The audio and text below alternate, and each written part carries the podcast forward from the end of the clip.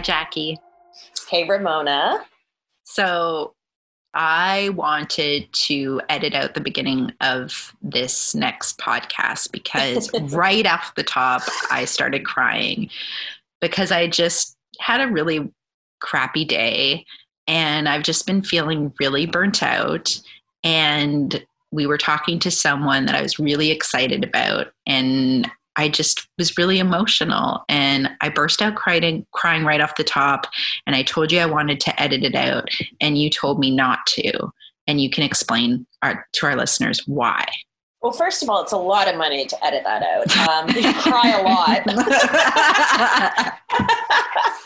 no, I didn't want to edit it out. And you know why? Because um, it was a really interesting topic. But Ramona, your journey is so emotional. Um, you know, our listeners know as they followed us that you've been through cancer and traditional Chinese medicine was a huge savior for you.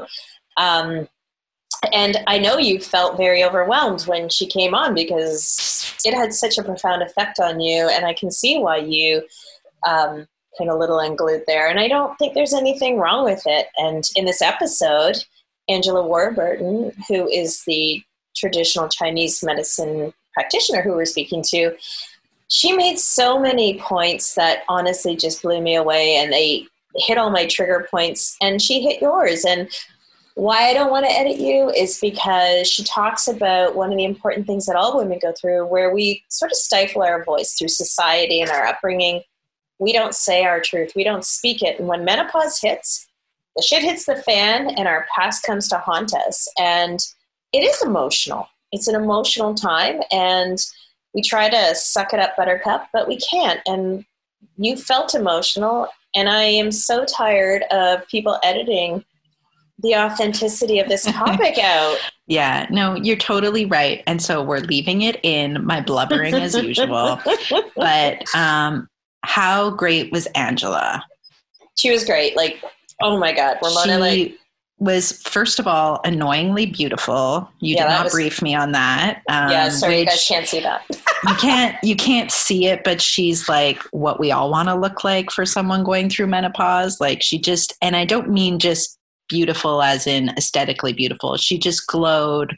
She was very sweet and kind, and just everything about her was just. I don't she's, know. She's so her mission is so aligned with ours. She really wants to help women, and it shines through in this whole conversation that we have with her. Um, yes. Yeah, so she'll hit all your trigger points, that's for sure. She will. And so um, Angela is a traditional Chinese medicine practitioner, an acupuncturist, a feminine power transformational coach, an applied mindfulness teacher, I can't even say all this, and a nutrition expert that uses holistic and natural medicine to help restore balance to the whole person.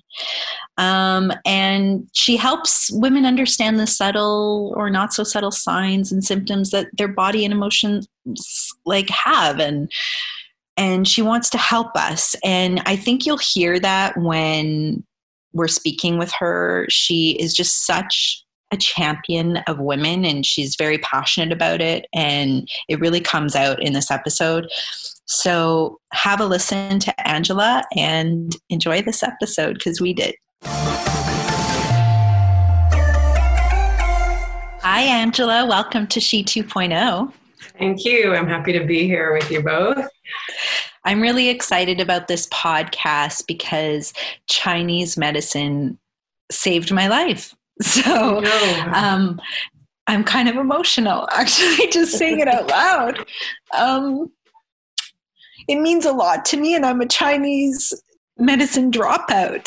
so I was so excited to have you here. It's been a part of my healing process as a cancer mm. survivor.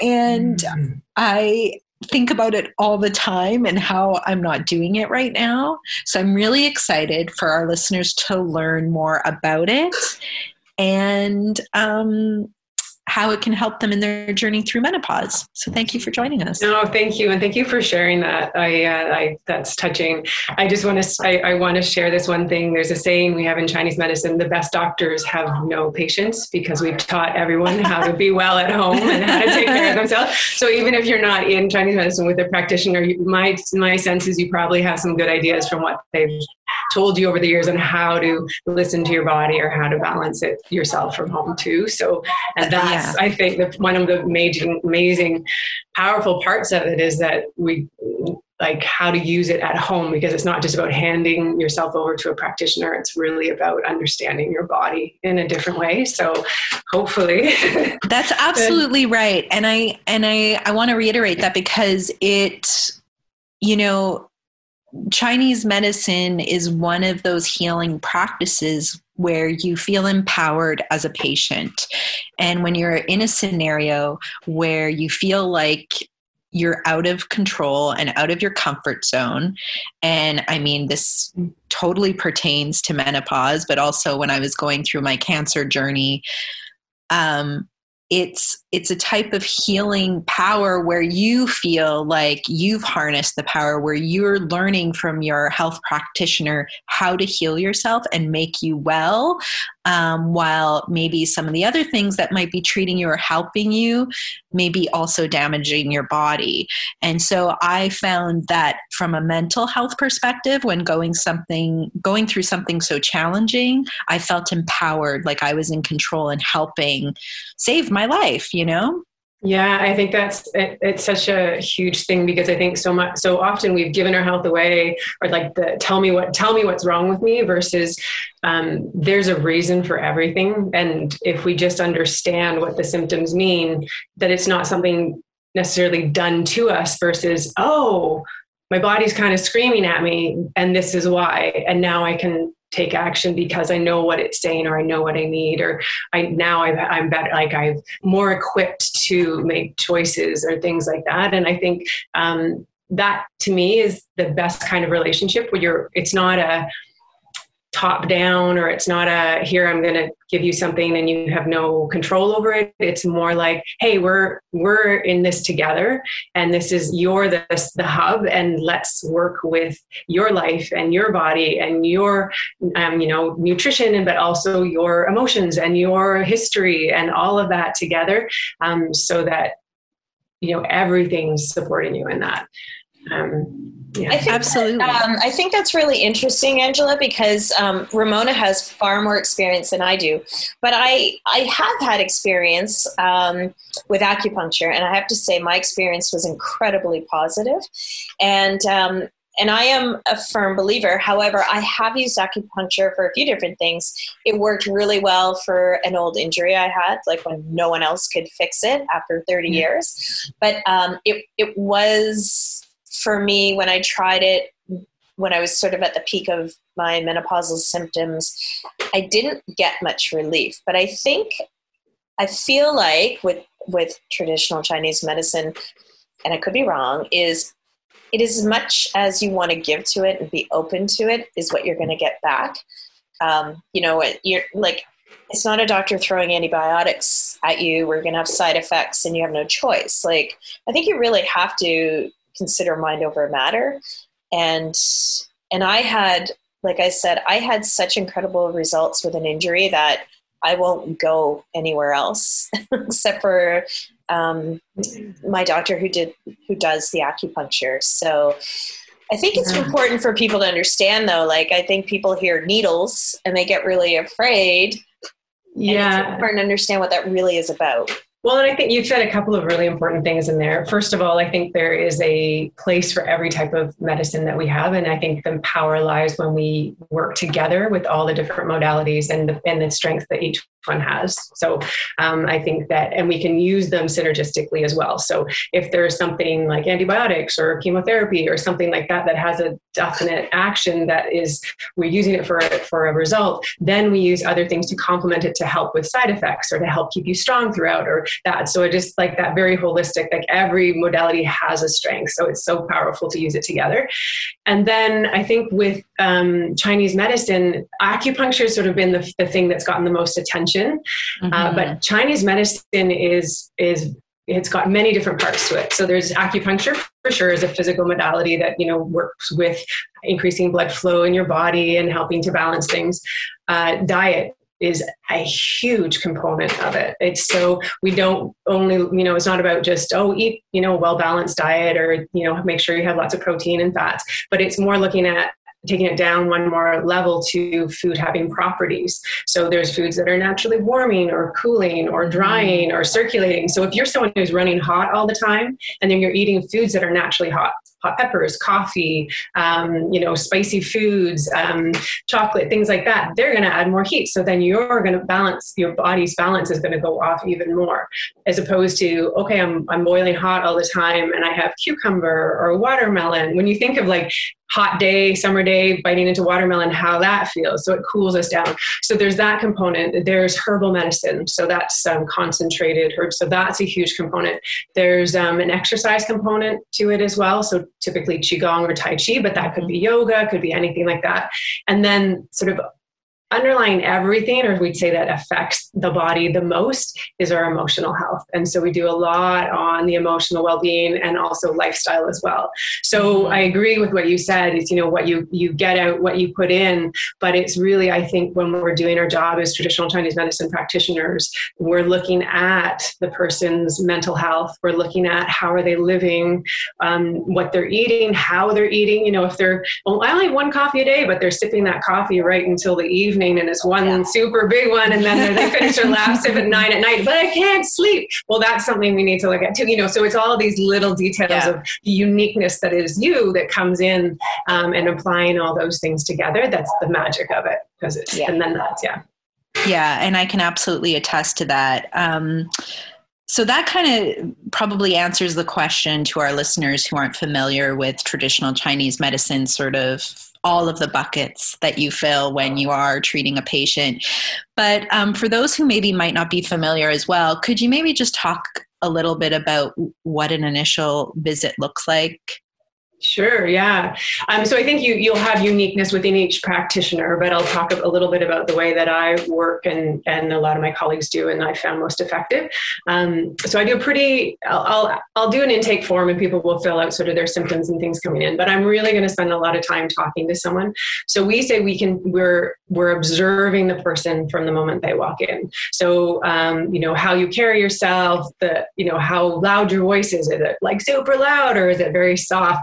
Um, your skin tone is it on the you know paler side has it got a bit of a um, you know your eyes do they have a bit of yellow in them or they sort of um, bloodshot whatever it is everything's going to be giving us information and then we're going to go through and ask you questions about um, you know, it doesn't matter what you come in with. I mean, it matters what you come in with, but it doesn't matter. We're going to ask about that, but then we're going to ask things related to it because usually um, well, what we're looking for is an underlying pattern in the body. And when we identify the pattern usually there are many symptoms that someone might have but they all fall into that same pattern. So when we can identify that and treat that the symptoms get better. So I'm going to ask about your sleep. I'm going to ask about your digestion, like right from the are you hungry to uh, are you going to the are you having bowel movements, and then everything in between of that, and then um, you know temperature, thirst levels, emotional states, where you hold tension in your body. Everything is relevant because everything's um, say your I say your body's talking all the time. So just understanding what the different symptoms are, and so um, that's why I think a lot of times when people people come in and they say, "Oh, I, um, let's we'll use menopause as an example," um, and we want sort of the answer or one answer, but there are actually several patterns that will sh- people can have symptoms like the hot flashes are one symptom but there are a few different reasons for that so mm-hmm. we have to adapt so we can't just say oh take this and it'll go away it might work for some people but it won't for other won't for others because their patterns different so what we're re- what i really do is i i ask a series of questions about all these different um, patterns in the body or, or, or, states of wellness, if you will. And then we also um, look at the tongue. So the tongue is, we say, your visible organ. So we look at the shape of the tongue, the color, the coating, and that's going to tell us internally. It's another sort of uh, vehicle to understand what's going on internally. And the same with pulses. We take pulses, um, six pulses, so three on each side of the wrist. So where you might take a pulse on the wrist, um, we'll actually use three fingers, and they each relate to a different organ system. So if you actually put your fingers on these three pulses, one could be strong, one could be weak, one could be, you know, you can even feel it at all. And so that's going to tell us, you know, if there's a circulation problem in the body or something sort of stuck, uh, you're going to feel, say, the pulse is going to be a bit wiry, like a guitar string. And that means things are tight and things can't move through. Um, if you look at the tongue for someone with a circulation problem, it might be slightly, um, we call it dusty or purpley or you can look under the tongue at the veins and the veins will be very distended mm-hmm. almost like a varicose vein that means there's stuck energy or, or stasis in the body um, the tongue could also show you if someone's got too much heat or inflammation so is it red is it red everywhere or is it just red on certain spots so that tells us where inflammation may be in the body um, if it's really pale it could be a sign of anemia or blood deficiency or fatigue. So just like there's so much information. So we're just gathering information that we sit across from someone, um, and then uh, then that will really paint the picture of what's going on and where the imbalance is. I have to say, I'm really shocked by this. Like, the tongue is the stool pigeon to the whole body, right? Like, I yes. had no idea that it gave that much information Your away. tongue does not lie. Your tongue I does not lie. I feel like I'm going to be covering my mouth when I go to any event. I'll just be. Yeah. well, there's no bad tongue, right? It's just it's just information. We're like so shy because we're not used to sticking them out. But it's uh, yeah, it's actually when and I love teaching people about this because they're like, what? What? Yeah. Are you kidding? And then and then when you go, oh my god, yeah, I am hot, and look at my tongue, it's hot. Everything's hot. So yeah. Wow. Next time I have a hot flash, I'm going to run to the mirror and see if my tongue is red. well, yeah, I made that. Might, I might have simplified that a little bit. You need to be a little bit more intuitive, Jackie. That takes years of training. No, no, I don't know if you'd be ready yet. I'm going to be ready after this podcast. yeah, that's right. Um, I have a question for you. Um, so, from my own personal experience, um, like I said, when I went to uh, this um, practitioner, is that the right term? Or someone who depending what province you're in and where you are sometimes we can be use it it's still depending on provincial oh. regulations so yeah pr- pr- uh, ontario is practitioner uh, okay. bc we can use doctor so oh okay yeah um, so i found it really fascinating when i went to see her because i originally went to her 30 years ago because I threw my back out and she really helped me. And I remember at the time she was, it was my back and she was tapping on my collarbone. I was like, lady, my back. And it really hurt when she was tapping on my collarbone. And she was tapping really lightly. And I had a very stressful job at the time. Um, and so, and my back seized up for no real reason that I could think of. And um, when we were done the session, like she put a bunch of needles in the front and then when we were done she tapped on my collarbone and it didn't hurt at all. I thought that was really amazing. So i went back to her and she had helped me with my back and i went back to her for menopause and i was really struggling with my hot flashes and anxiety. Um, i'd had acupuncture a few times and i really the guy thought it was very helpful and i never had any pain from it but wow, this time I was at a really particularly bad time, I guess, in my menopausal cycle. And she had put the needles in the top of my um, hands, my calves, my feet, my abdomen, and other areas. But it was really the top of my left foot, my left calf, my left um, top of my hand, and um, my forearm. It hurt so much. And in fact, I could feel my muscles contracting and trying to like push the needles out. I had a really hard time trying to relax and keep the needles in. And it scared me from going back. But she said um, that your hormones travel down. I, I, this was about five years ago, so I sort of forget, but they travel down one side of your body when you are in a cycle. Is that right? Um, so I, am not quite sure. Are you talking about how the chi or energy flows in the body? Yeah. Um, so a cycle of energy, like yeah. that way. Yeah. So we say the energy's flowing all the way through the body all the time, just like we have arteries and veins, and that will be a blood. So it's kind of like if you think of maps uh, you know, we have a subway map, we have a river map in the city, we have the forest trails. And so it's just another map of the body and, and way circulation goes. So we say there are these meridians or channels. We're trying to figure it out from a Western sort of side of what it means. I think one of the theories is that it's the um, interstitium, which is the layer between the fascial lines, then that carries um, a very collagen rich uh, substance where you can sort of how cells communicate. So when we we stimulate with a needle, it sends this sort of electrical charge up the body or these channels, and so that's why we, we can treat on the wrist, and it will actually affect the heart system because those fascial lines actually go there. So, but the, the, what they found is it's like a circuit in the body. So these each organ system has a channel, um, and so uh, and each channel flows from one to the other. So the you know the lung to the large intestine to the stomach to the spleen, and they go all the way around the body. So we'd say that there is a circuit of energy flow in the body, and it takes. Uh, theory is that it takes about 26 minutes to circulate through the body this whole and so it's constantly circulating and then sometimes what will happen is if we have a stuck and like it's somewhere so one of the points around um, so what you're describing the point in your hand and the point in your foot they're called the four gates what happens when we get stressed is we kind of shut down all the circulation to our extremities. So a lot of times when people are stressed, they get cold hands and feet. Their body's fine, but their hands and feet because we've shut off. We're just like tight because we're so freaking stressed. And so um, when we put in those needles in particular, we're going to open up the circulation in the body. So when we're like I think you mentioned having a really stressful job, it's like put a put something in this really tight spot and then it's kind of it can be a little more intense or you know in that time um, or those points and the one on your foot is a like a liver system point which um, one which Jackie's the, liver is always stressed oh. he's kidding unfortunately it's a North American thing a lot of us have stressed livers actually it's a major oh, thing no. and it's actually a major component of menopausal symptoms that we see in North America. That's some of the most common ones because not everybody has the same symptoms around the world with mm-hmm. menopause. Mm-hmm. Some people have none. Some cultures it's just not hot flashes. What are you talking about? It's just not a thing at all. Yes, I've um, heard this yes, crazy and, business. what are you talking about? yeah, um, and so the liver system in Chinese medicine, that stress system which sends our body into fight or flight, constantly sending our stress hormones up and just our body into like um, just stress mode basically. Stress mode, um, yeah. yeah that that uh, that some can definitely contribute to a lot of the, the menopausal symptoms we have.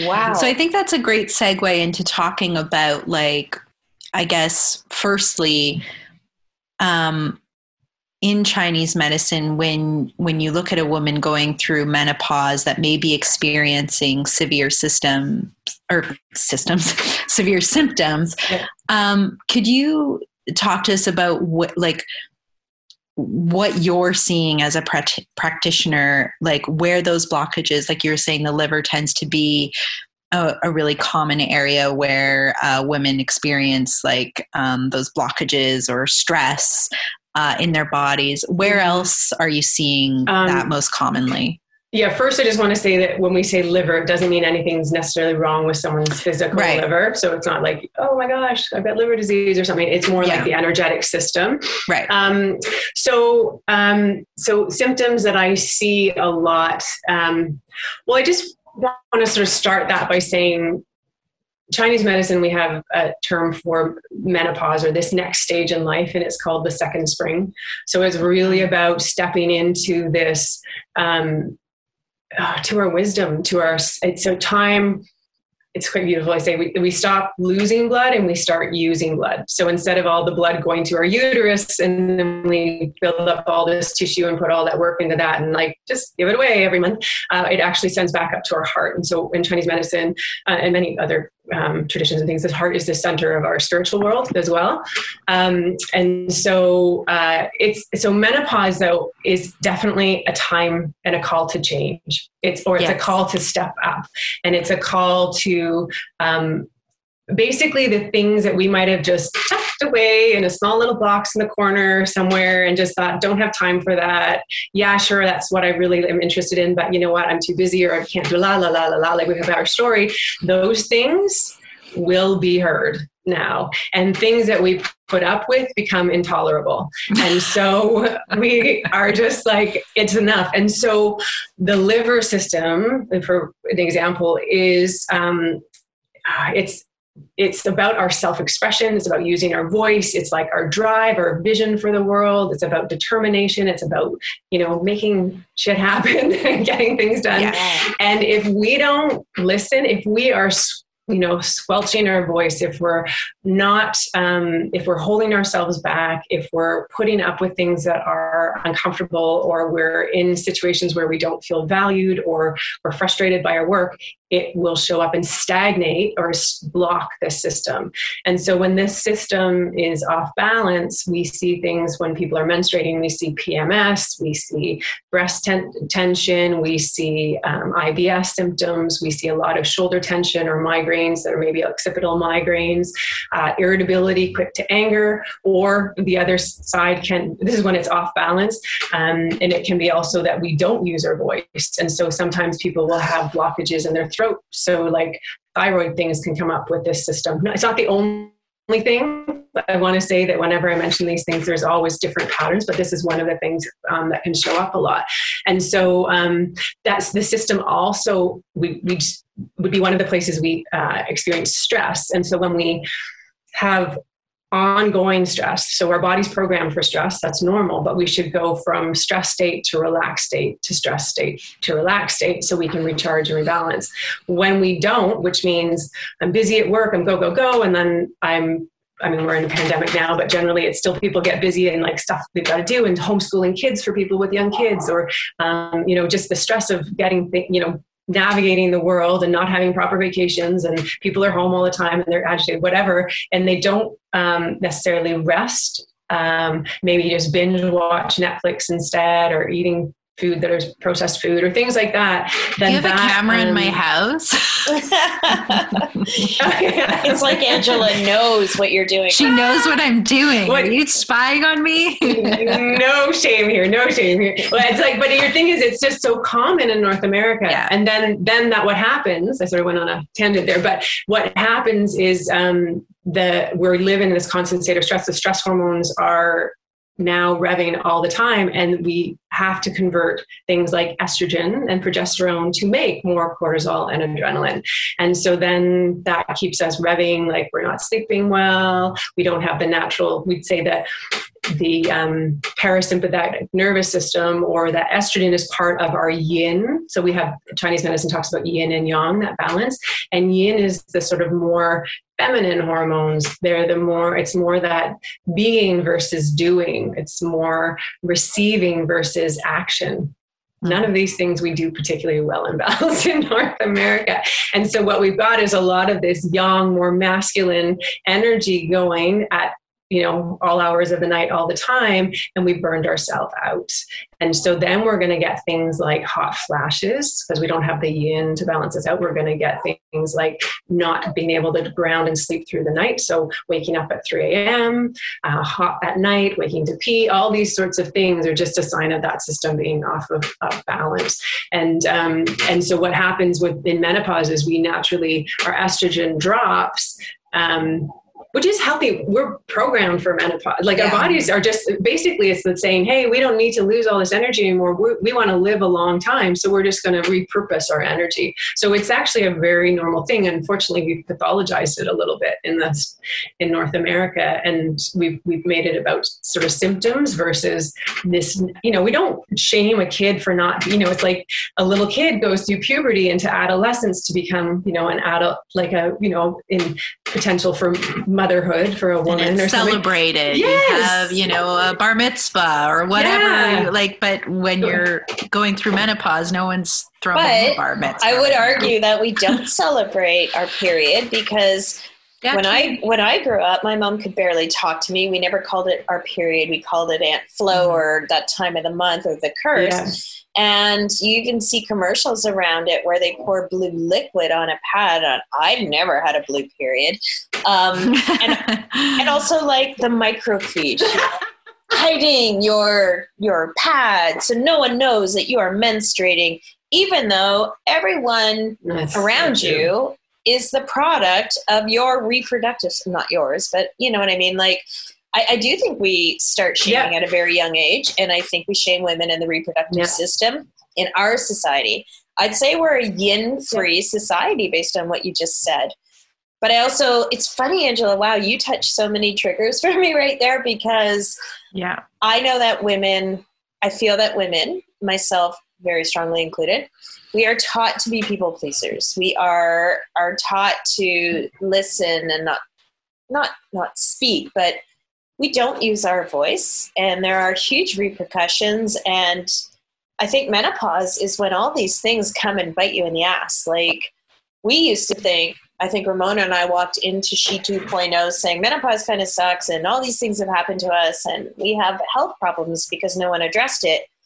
But I think that we don't really truly understand the emotional risk of ignoring our own health. But, you know, using our voice, um, I like what you said about yin and it being more feminine and the feels. We don't feel the feels. We numb them. We drink wine. We use cannabis. We do anything but sit with ourselves. Yeah. And I think you're naming something so important and so powerful.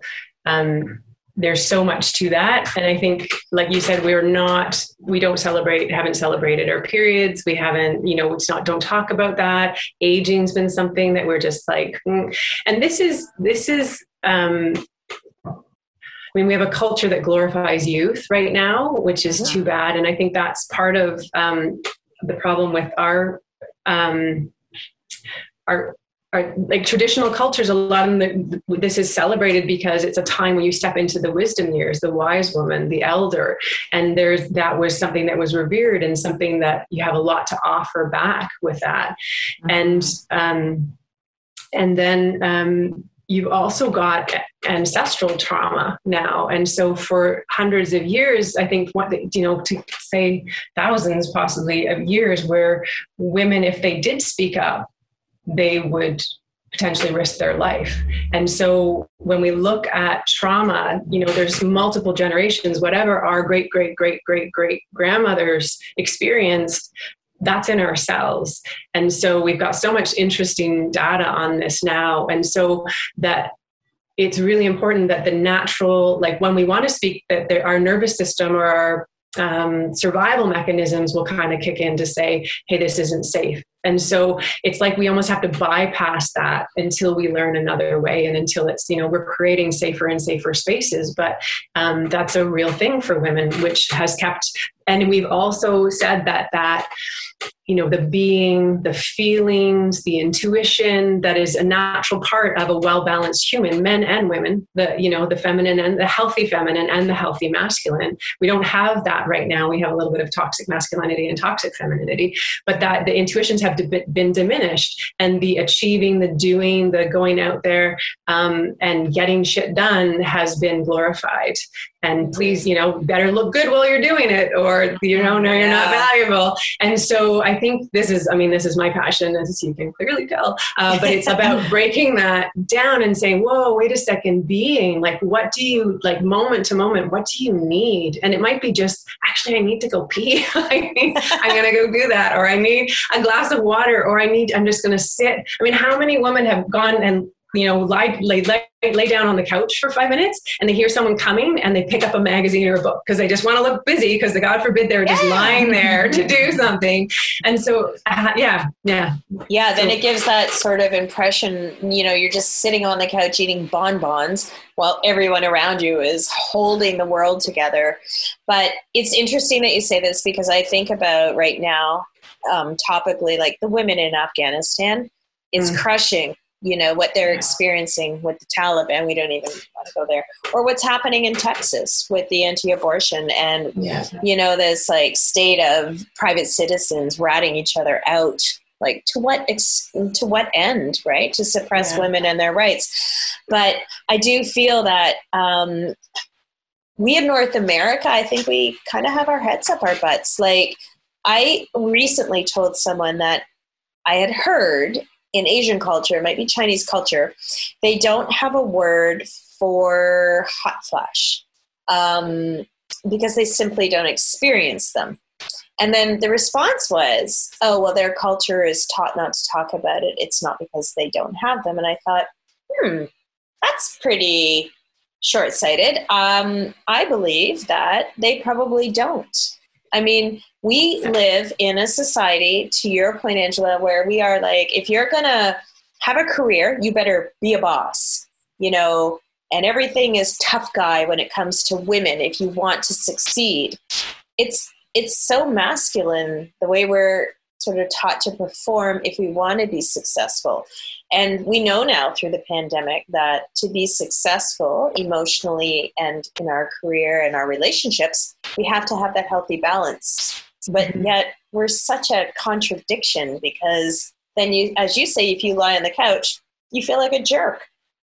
Like you're taking time away from somebody else yeah not being productive yeah that, uh, so much so much there that you said I, um, what is it's interesting after one of the things I've just heard recently from some of my clients is that there are some organizations that have realized that the agendas that they're pushing are too like it's just they're like you know what? We're just going to slow things down. We're going to take it take it down and not push so much because we realize people are burning out and it's not possible. Um, I want to say too there is there's each there the the um, stat about a certain cultures not experiencing hot flashes is actually true, and it's um, Thank Japan. You. Japan actually, the women um, report they don't report hot flashes as part of their menopausal um, experience. They get more tension in their shoulders and headaches.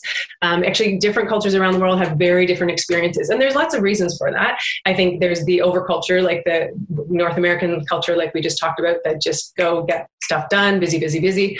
Um, but then uh, also food. So in in Japan and a lot of Asian cultures, they have higher intake of um, phytoestrogen, so soy legumes um, that have these natural phytoestrogens in them. So when you have whole whole based soy products in particular, um, but any legume will have phytoestrogens, they uh, naturally build they have estrogen receptors. They also, we'd say they're very yin, so balancing that out. So they're just consuming that more in their regular diet. Seaweeds is another one. We'd say that's a very yin food, very moistening, very lubricating, has a lot of minerals in it, which can be really helpful um, as well. So that you're looking at also, um, you know, the work, how people work uh, what the lifestyle is, all that's going to play into people's experience of menopause. So there are people everywhere and in cultures where menopause is more of a stopping of the period and then you enter this next stage of life. So without really without any symptoms um, or very few symptoms and maybe just a little and i think it's like the more we're we talked about earlier the more we're avoiding certain things or not listening the louder the symptoms get. The more we push through say i'll get that later or never mind la la la i don't want to hear it right now then it gets louder. And so um, so and we have a culture that doesn't allow for rest or um, you know, pushes hard, or the, the food, you know, we do a lot of caffeine, a lot of sugar, a lot of alcohol, all stimulants, and they kind of burn through you know they're, they're just they send up send up more off balance. So um you know some people do fine with it some people don't. And um but overconsumption of that will also cause us to be out of balance. So just all those things. Mm-hmm. um yeah. So you know one thing that women tend to gravitate gravitate to um, in menopause is hormone replacement therapy, and given you know how many risks there are with with HRT, uh, you know a lot of women try to control their symptoms through like natural means, specifically Chinese medicine as well.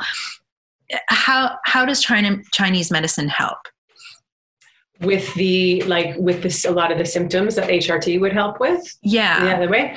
Yeah. So um so uh, so what i guess the the different well okay so chinese medicine like i mentioned earlier it's all about balance so when we're in balance we feel good um, we're sleeping well we're eating well we're digesting well all that or we can we can regulate our heat so when we're off balance uh, that's when the symptoms show up. So what we're doing with Chinese medicine is identifying what the balance that the imbalance is. Is it a, okay. an excess? Are we stuck? Are you too stuck? Are you yin deficient? So that means you don't have enough of that cooling, um, lubricating, calming sort of element to your body. So then we're going to increase the yin side of things. So we're going to increase foods that are going to build that and decrease foods that are going to cause a problem with that. So we're going to decrease coffee. And I am obviously, I say this like no problem, just cut coffee, just cut alcohol. I realize that there is a journey to this for a lot of people, but when we're going to increase things, you know, cut the things that are causing the problems and increase things that are going to balance out. And the same we do herbs. So herbs are very concentrated amounts of, um, you know, plants, uh, you know things like we use like peppermint or uh, ginger or some of the ones mm-hmm. we use mm-hmm. but then there's a whole variety that we wouldn't normally eat um, and then we use those to help support the body and balance out as well. So I work with women every day for with hormonal um, menopausal things, and relatively quickly we can balance things out. Um, the nice, the thing that I think is really important because as you mentioned, HRT has side effects. We know that there's detrimental effects long term. Thing with HRT is we're putting in more of, let's say, the estrogen to balance out some of the hot mm-hmm. flashes or that. The thing is, if we don't change our lifestyle, we are so if i mentioned before if we have higher um, we have high levels of stress and we require more stress hormones adrenaline and cortisol we're going to take our estrogen we're going to break it down and turn it into uh, cortisol or adrenaline so that we're able to get through whatever the stressful event is. If we're putting estrogen, estrogen in from an HRT, you might get effects for that, but you're, if you still change your lifestyle, you're still going to be having high level stress and still going to be pulling, eventually pulls from your bones. So that's why women who have like like really weak bones mm-hmm. over time it's usually because we've been operating on such stress like levels for so long that we're pulling every resource we have, have because survival is number one the body doesn't know survival of like staying up super late to watch netflix and eating things and being up early with your kids in the morning and then pushing yourself too hard because you don't want to lie on the couch doesn't know the difference between that and running from a bear really doesn't so it's like shit I'm going to pull from the bones, I'm going to pull from the tissue, I'm going to pull from everything. Um, and so then we start. So if we're putting HRT and maybe our hot flashes go, but we're, you know, underneath that, we're depleting and depleting and are depleting cells, ourselves more. So I get it why people want to do it because it's, it's really friggin' miserable, you know, if you're not mm. sleeping and bathed in sweat all the time and anxious and all of that. And um, I think if someone does decide to do that, work with someone else in tandem to help replenish your body, help to balance it out so that a you don't have to be on it as long and b you're not depleting yourselves even more just by oh take a pill it's gone away. It's not gone away. It's just like we need to really support your body through the whole process. I have to say that when we started she 2.0 um, I was a huge advocate of challenging pharmaceutical companies to come up with one pill to cure menopause. I just do it. Just get me through it and over it. And then I want to come out on the other side with tons of collagen. And now, so basically a miracle. but, you know, as, as Ramona and I have met like amazing people like you and learned so many different things about what we're going through. It's funny how, like Ramona, I know you can speak to this. Like my opinion has completely done a 360 on menopause. When we went into this, I thought menopause is what happens to your body. There are no solutions. You know, you're going to break some bones, your face is going to sag, and it's all downhill from here. You're going to be crabby. You're probably going to get divorced. No one's going to like you. And now, as we go through it, I realize I don't want a pill. I want my body to be optimal. Like, I want it to be balanced. And I realize that the reason I want that is because when we have these conversations, I couldn't give a rat's ass about menopause. What's happening to me is that menopause is the delivery vehicle for all my past injustices. Like, not taking care of myself, not giving myself time, giving everybody everything of me and taking nothing for myself. Of course, there's no balance there. I mean, wow, what if I sat down and did yoga and some acupuncture and ate properly and slept and didn't drink wine and didn't you know, go on an antidepressant every time there was a problem because it's just menopause. What if what if we actually take this time for ourselves? Like what you're saying, like looking at our body and saying, you know, I don't want to just go in and get acupuncture. I want to know why this is happening because mm-hmm. you can put needles in me, but if I go home and do the same thing, it's a definition of insanity. Like just doing the same thing over and over again and expecting a different result. Yeah, yeah, uh, I hear you, and that's so powerful. Thank you for sharing that because it's it's so common for um, you know I just make it make it go away, but then it's it's like it's such a journey, and and this and it's not about perfect. I just want to be really clear because that's another mm-hmm. thing of toxic femininity is we think there is a thing and then we are constantly beating us, ourselves up or feeling like that we're not enough in some way.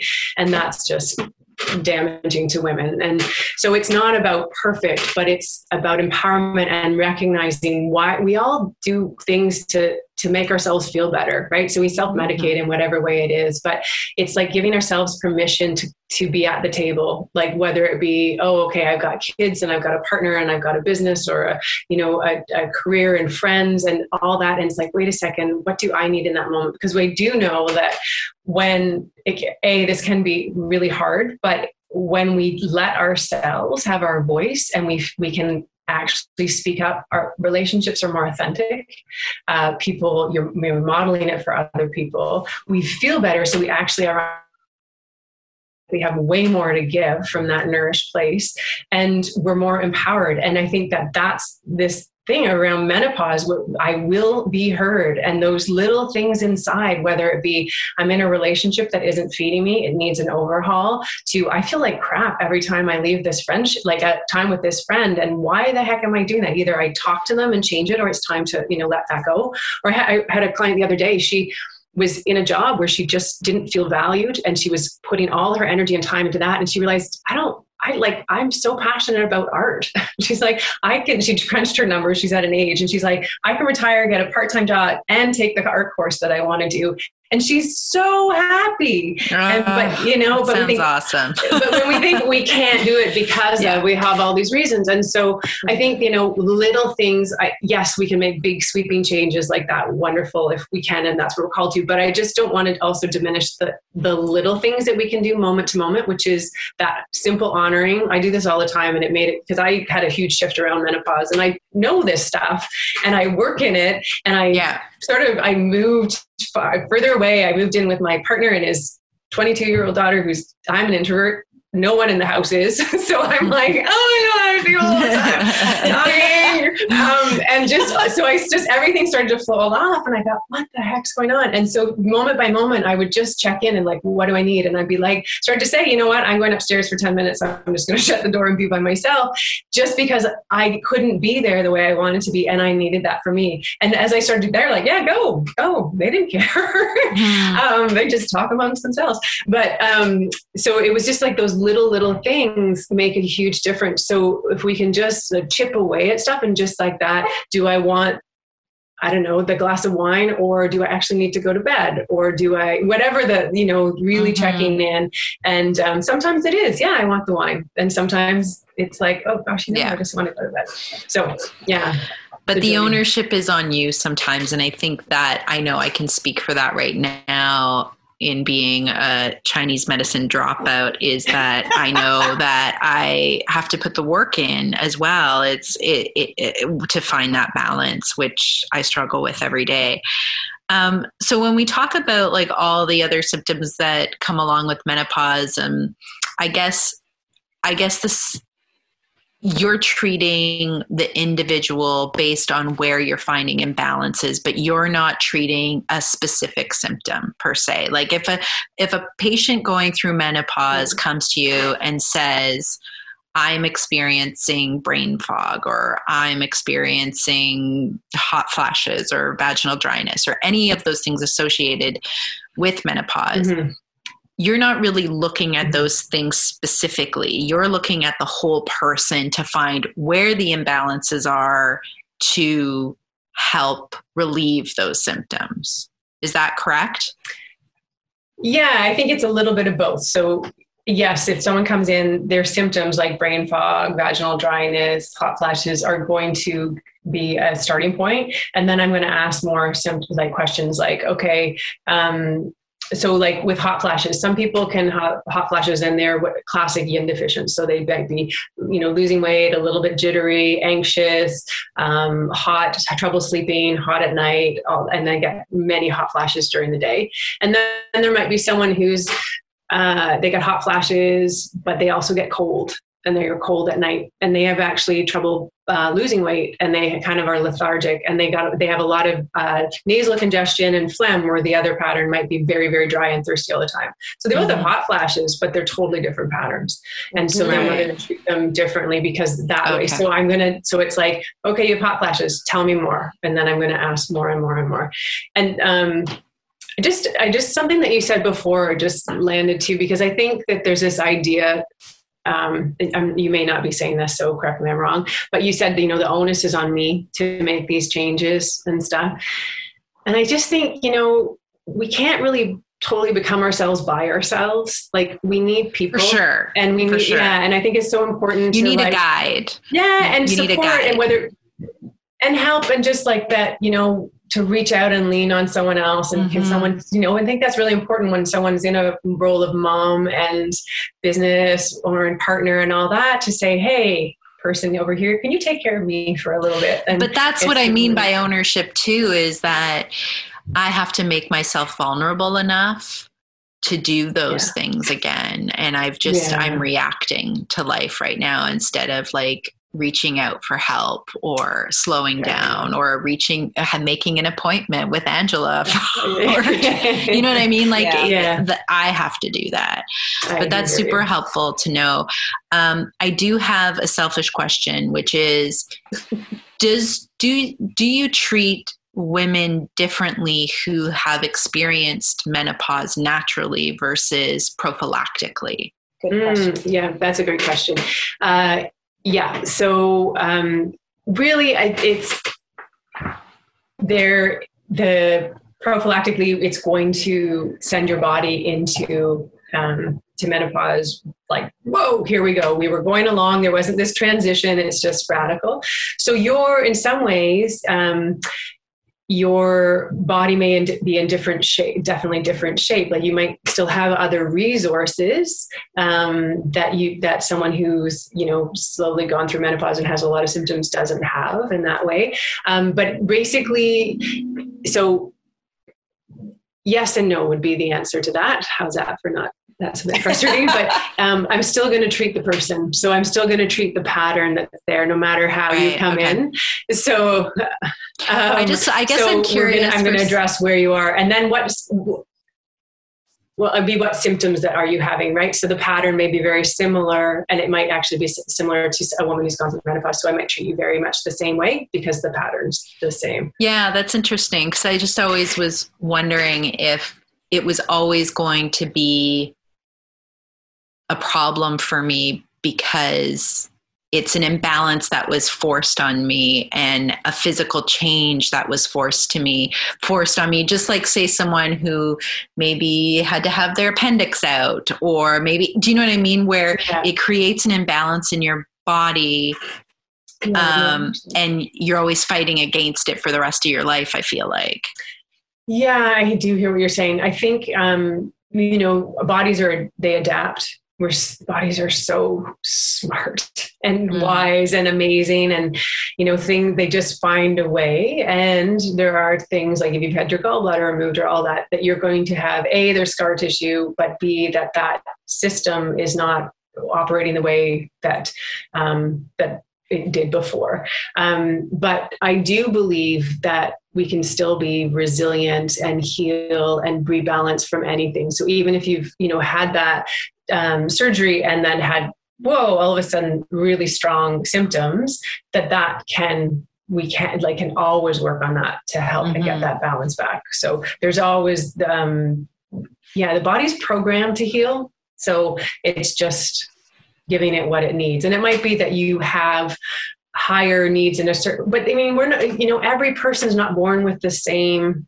um body or constitution. Like we'd say you're mm-hmm. born your jing or whatever your parents give you at the time of birth um, is what you're born with. So some people may be born just always needing extra because they're just a little born a little depleted where someone else is born with like whoa it's like overflowing abundant. But then how they live their life the person who was born you know a bit depleted if they live a very moderate healthy life they can have a really long healthy life no problem. And the person who was born you know overflowing with we call jing or essence um, if they like burn the candle at both ends and they're you know eating well all that they could actually end up in a place that's more depleted than the other person. So it's all how you know how we live. So i think it's it, it's i mean i'm always of the mindset that uh, we can heal we can rebalance our body and we can uh, improve our health always there's always stuff that we can do I think I am a great example of the Jing person. Um, I am a really great prototype for like the menopausal train wreck because I think women are taught to believe that once you hit menopause, like that one day, you know, when you turn over and you haven't had a period for a year, it's all over, right? But the thing is, menopause symptoms can last for a long time or a short time, and there doesn't seem to be any um, prediction on how we can judge that. But I will say that I have been postmenopausal now for a couple of years, and I went through it early. Um, I went through it after I had my daughter, later, like I had her later, my early 40s. But throw in the pandemic, and I'm actually having more symptoms now than I ever had before. I used to think I got off the hook because I didn't mm. have night sweats, and now I'm getting night sweats. I just started them a month ago. And I really thought I was pretty confused about all this. Like, why are things getting worse for me? And now I realize as we talk, uh, it, it's not menopause. It's that I'm in menopause, but my body is so off balance. Like I know already that my cortisol is really high and I'm on the verge of hypothyroidism because of that. My stress level after doing virtual teaching for a year and having a job and starting She 2.0 and being in the same house with my husband my kid and then I threw a puppy in the mix just for more fun. and like it's not fun and like I feel like I'm always on the verge of a nervous breakdown and I think that's probably why my symptoms are worse. They're elevated now. They never were this bad and and it's interesting as we've had this discussion like during this episode, I realized wow, it's I'm not going to say it's in my control, but it gives me hope to hear this that this could be because everything is so out of whack in my body. And I know it is. Like, I've thrown my back out twice in a month and never thrown my back out except for like 30 years ago.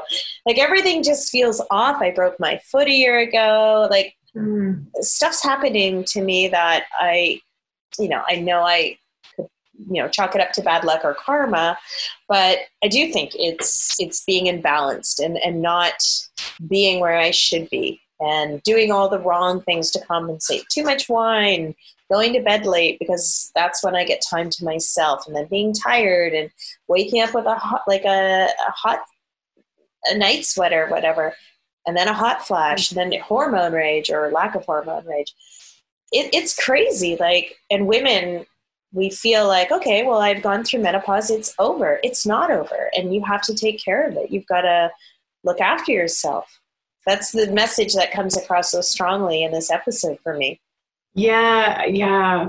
Thank you for sharing that. And I think you're not alone. How many people have this, like, just the pandemic has just been like, oh, like thrown so much in and just mm-hmm. trying to, mm-hmm. to survive and manage and no one thought they were going to homeschool and have a career at the same time and have a puppy and all that yeah. or fail um, grade four math again yeah, um, but i think you know what you said is is like about the symptoms that it's not like oh why are my menopausal symptoms back and it's not like i have men in their 20s that have menopausal symptoms because it's just that particular imbalance or women in their 20s or men in their 40s like hot flashes and night sweats are a sign like the imbalance and it's not gender like it's it's not gender specific. Like men can get it young women get it all that. So again exactly what you said it's just it's just like oh i've got night sweats. What does that mean? Oh this means that the system's off balance. Okay what do i need to do? And so I, like I work with people all the time, exactly what you're talking it like how you're describing and they're like don't touch my friggin wine. I'm not giving up my wine or my netflix. It's like okay we won't go there right? Like it's just we'll take it one step and that you can again it doesn't have to be perfect but let's let's just start with one thing I used yeah. to like when I started, I'd like give people a book. Here's everything I know, and take it. And, and they're like, I don't know what to do with that. and so I think it's just like, what can you do? You know, what's one thing? What's one thing you can do for yourself? And it's like, um, and I hear you. I think that's when it's oh, okay, it's 11:30 at night. I probably go to bed, but I'm just going to watch a little Netflix because this is my time, and this is mm. the only mm. time I get. So it's like, hmm, I wonder how I could make a little bit of my time be part of the daytime and maybe just start with 15 minutes you know start mm. with 15 minutes of your time and say to everyone hey i'm going out you guys will be fine i will be back and so yeah. just figure it out and then it's yeah. just i think for a lot of women it's just giving themselves permission to do it because most other people will be like my, my partner he's like go do it. Yeah. Like, okay are you sure? And then i'm like why am i having such a hard time? And then when i do i'm so grateful. And then it becomes a habit. And then that becomes the habits that build to something else. It's like oh you know what? I got that time so I can go to bed earlier, or I got that time so I can whatever. Mm-hmm. So I think that those, and so it's just instead of what's so often we operate with what's wrong with me. Oh my God, there must be something really wrong with me. And it's like, oh, I wonder what my body's saying. Like it just reframing it in whatever way to be like, oh, it's talking. I know I can make a change and what, you know, step by step. And, and, um, I know, I know that sounded really simple, as I said. it. no, but I, I do think yeah. when you look at it as one small step at a time, it's more, that's more achievable. And when you, you know, if you say you have 12 things you have to do, that's very overwhelming. Yeah. Yeah. The one thing I like people to know about Chinese medicine when I talk about how it's helped me in different ways um, is that sometimes with Western medicine, which is also helpful, and I'm not discounting all of the things that I've taken in my lifetime that have saved me um, with Western medicine, but sometimes you can take a pill and it works really quickly. And sometimes when you're dealing in holistic therapies, it takes a little bit more time to find that balance and sort of that reset. Um, can we just touch on that very briefly? Just about like how you know you might be able to take antibiotics and heal yourself in seven days of something but when we're talking about balancing the body it's not going to happen overnight yeah I, I mean, it, you know, how long did it take your body to get out of balance? You know, so we've yeah. got to give it a little bit of time. Doesn't mean it has to be the same amount of time. That's um, a good point. Yeah. So, but you know, step by step, and usually I find it will snowball in a really positive way too. We start to do one thing and then another, and then it sort of it takes off in a really positive way. Um, I understand how we've been brought up with the quick fix or the band aid or just make it go away. I want it to go away.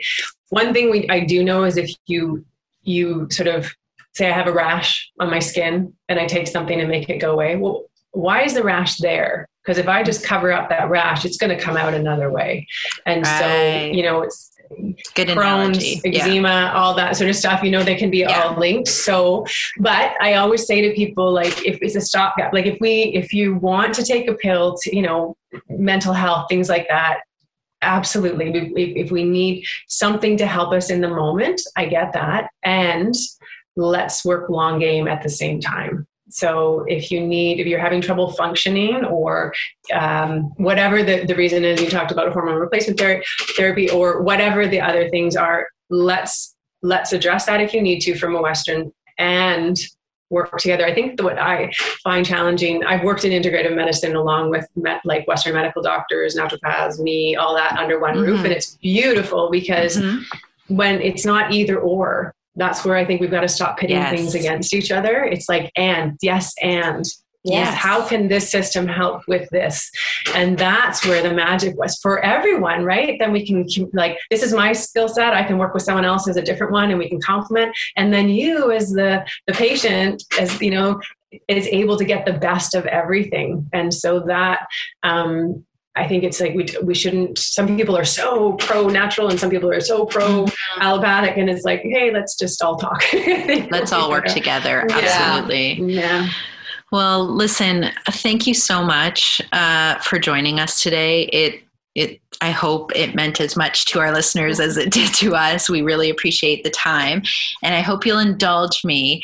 Um, this evening, I would like to just read a little passage that I read that I thought was really appropriate and actually really touched on when we were talking about um, society and how it perceives women in menopause and how it's different in other cultures, um, specifically China. Um, I read this passage and I'd love to be able to share it with you and our listeners. So um, mm-hmm. It says a famous excerpt from the first chapter of a famous Chinese classical book written around 2600 BC called The Yellow Emperor's Classic states. At seven times seven, a woman's heavenly dew wanes. The pulse of her conception channel decreases. The chi that dwelt in the baby's palace moves upward into her heart, and her wisdom is deepened. I knew you couldn't make it through mm. that without trying. you knew like I totally knew you were going to do it. oh, yeah, that's beautiful. That is beautiful. And, and, that's true. I think you know the I call I have some of course I teach the magic of menopause and how can we unleash the magic of menopause and it is that that wisdom in our heart, you know, that we are called to share with the world and make a difference in the unique way that each one of us is meant to do. And we want to do that I say it's your radiant life. We want to do that from feeling good in our body because we're sleeping well, we're eating well, but we're able to fully express ourselves. And that's the magic of it. And that's what we're here to do, I think, as women. And just for women sort of out there struggling, there's so much, so much that can be done. So mm-hmm. I really want women to, you know, get on Dr. Google and look around the world because I really truly think that from what we're learning, North America puts a very negative spin on this critical time. And really, it is a time about freedom and wisdom and everything we've earned you know and and there's no reason for ageism we're wise we have the experience i wouldn't hire you know somebody brand new to fix my house or deliver my baby. So, you know, I, I, I, think we have to change the way we look at it. And I think everything you said today, we have to change the way that we look at ourselves and treat ourselves. Mm, yeah. Thank you. No, you're so welcome. Thank you so much. it's been an honor.